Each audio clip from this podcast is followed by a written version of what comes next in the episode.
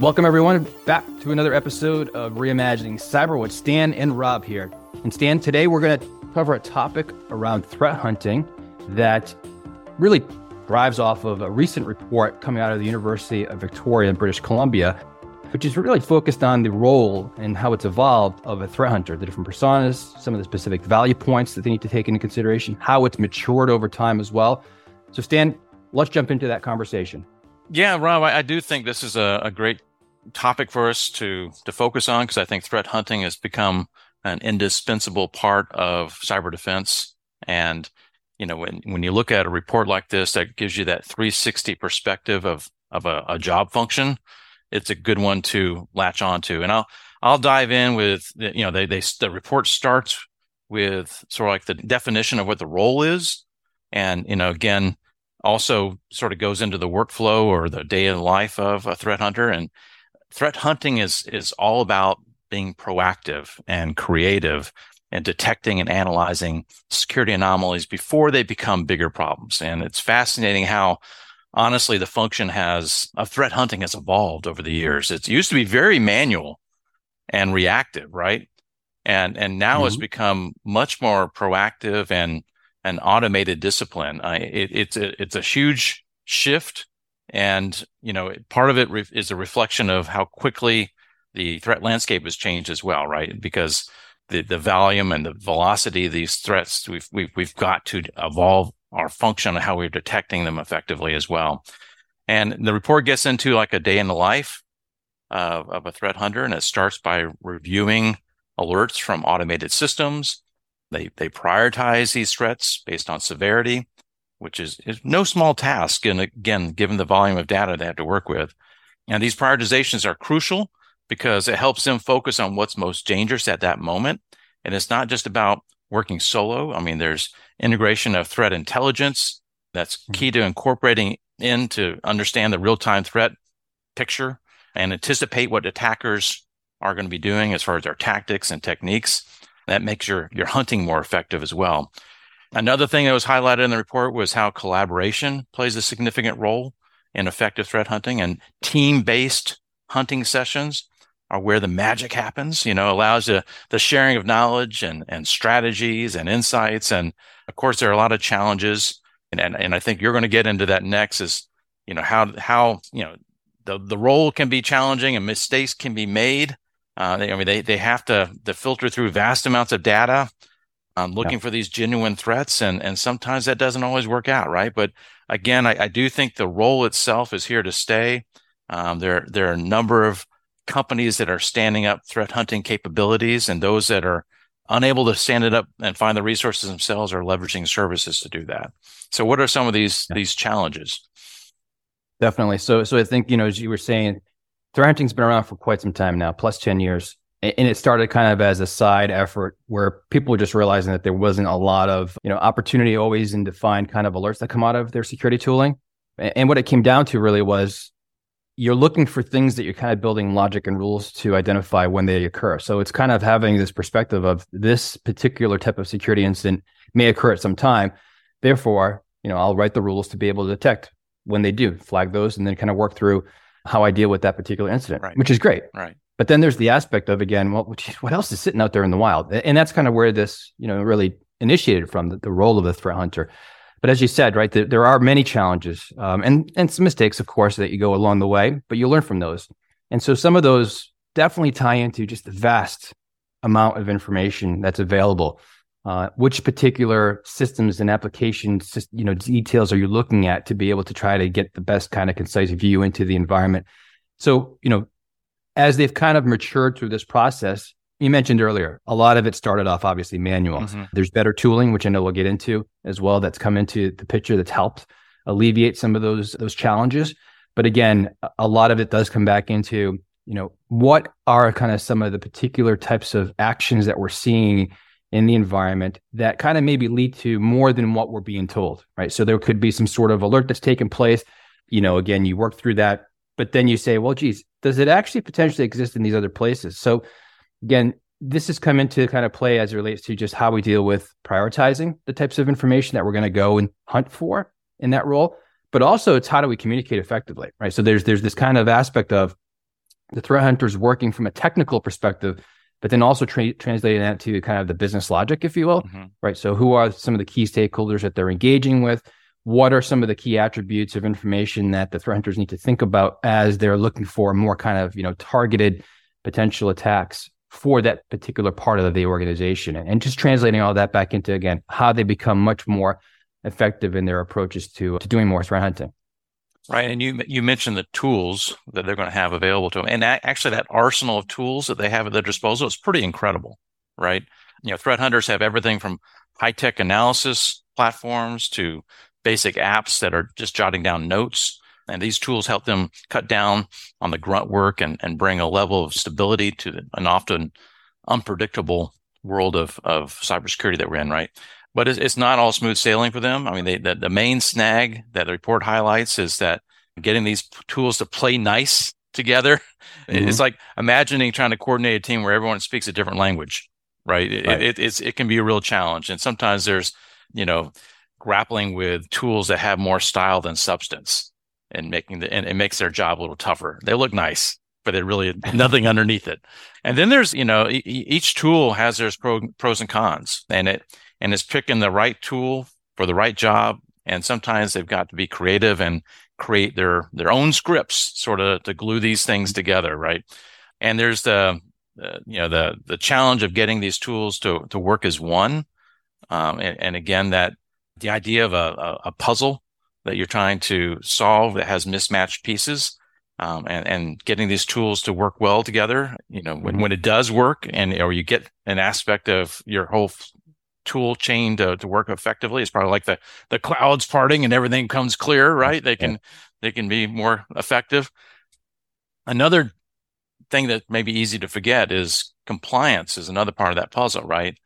It's, it's not just that the tools have to be effective in finding the bad guys, but they also have to potentially think down the line for any kind of legal action that may be taken. So they have to have mm-hmm. chain of custody and and do those kind of things right to ensure that they're on the right side of the law while keeping the the bad guys at bay, right? So there's there's that aspect of the tooling and how they use them, and and looking ahead, the report highlights um, the emerging tech around blockchain and quantum computing, and you know that's going to shake things up even more. And these mm-hmm. advancements are, are, are promising, you know, the new frontier of how threat hunters are going to be able to tackle these kind of threats, which which is exciting, but also kind of daunting as far as some of the possibilities. So, you know, it, it, there's a, a lot in the report about different types of tools, including open source tools that are available and how they're being used. But I, I think that the bottom line is that each team has to sort of identify what works best for them, and they have to keep evolving their tool set based on what's out there as well as what they're finding most effective. Yeah, most definitely. Now, as you move from kind of, you know, the teams working from a tooling perspective together, as you talked about, right? Putting those pieces of the pie together and okay, we've got something here, very, very targeted, very detailed. There's also the other thing that was called out within the report is a focus around the collaboration mm-hmm. and learning within the threat hunting teams. Again, over time, you know, you learn a lot. So when you think about that, there's the effectiveness as it relates to the security kind of subject matter expertise and how they have a sense of obviously what to look for, identify these different things that are of interest, and then further investigate.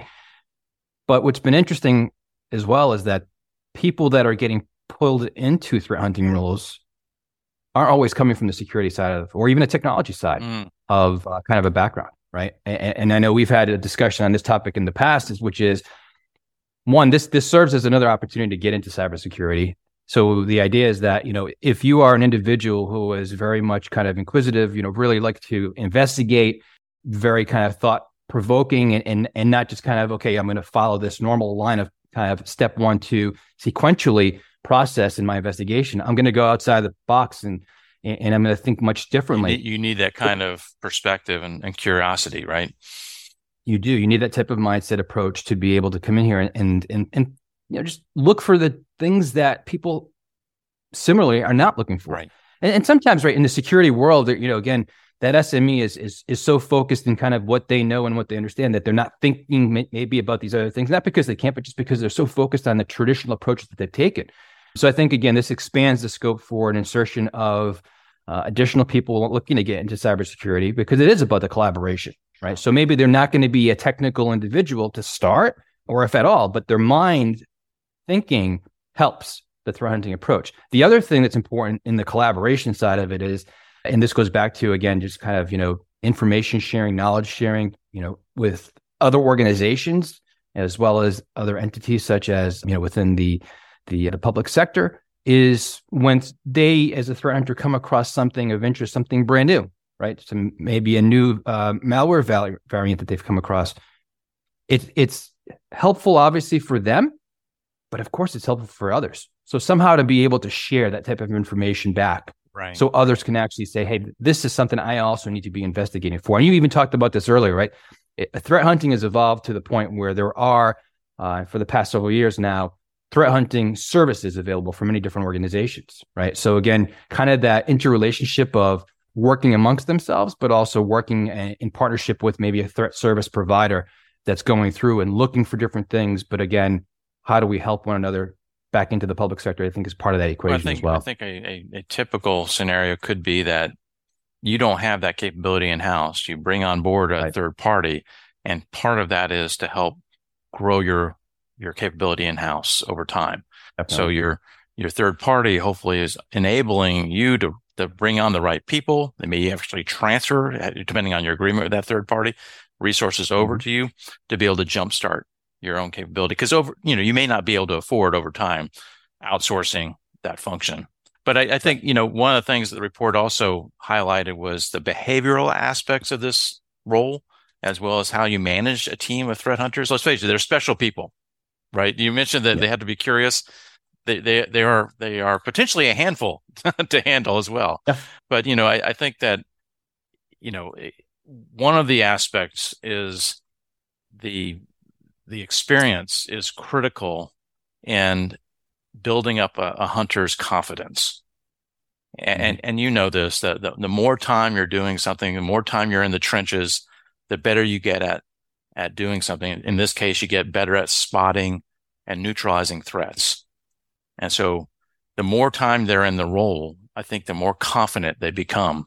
And it's not just about having a sharp eye and, you know, looking for those anomalies, but also about, you know, having that right mindset and and uh, you know threat hunters have that are the epitome of that proactive curious creative thinkers as you talked about a second ago right? And they and they hopefully again you're finding folks that have a passion about solving problems and and and ultimately protecting the organization. So there there may be other aspects of of this that are also motivators like financial rewards and recognition but I, I, you know, that's an aspect of it is just ability to solve problems. And I think, you know, I, I think that thrill, the chase and the satisfaction of, of safeguarding, guarding assets and the sort of the joy of, of sharing that knowledge with others. I mean, we know some threat hunters in our organization, right? And they, they, right. they do a great job of sort of like anonymizing what they've done and being able to share out what they've discovered. And that you can tell that they have pride in the sense of yeah, yeah we, we caught this by doing these techniques. yeah yeah, I mean, it's, yeah. it's it's cool right? And they like sharing that out. Now when you think about managing these kind of unique individuals it comes with its own set of challenges. And you know the managers have to sort of like nurture the proactive and and creative you know culture uh, within the team and and set the right priorities and help keep those communication lines open also with the executive side of the house too to help ensure that they understand the value right of this function. I mean so it's it's a it's a combination of keeping the cats curious with what they're doing and giving them the the tools that they need to be able to be effective but also sharing out success stories uh, to make sure that that that that the executives understand the, the importance of this. And so i think another another thing that was highlighted and i'd agree 100% is diversity and inclusion stands out as helping build in a more resilient hunting team. You know, bringing together a range of different perspectives to help mm-hmm. enrich the team's approach to how they solve problems. Because you're going to have to have different perspectives. And going back to your point about collaboration, right, and how the team has to work together. If you have everybody with the same viewpoint or the same way of solving problems, you're not going to you're not necessarily going to see every kind of threat right? So you have to have those different perspectives. Yeah. Yeah. The different things. Because I think back to your managerial perspective, it's, it's from, from the management side of it for the program, for the threat hunting program, kind of keeping them in check with what, you know, the value is of, of, of of what they provide to the organization is critically important. So they keep on being, um, you know, invigorated to go do more.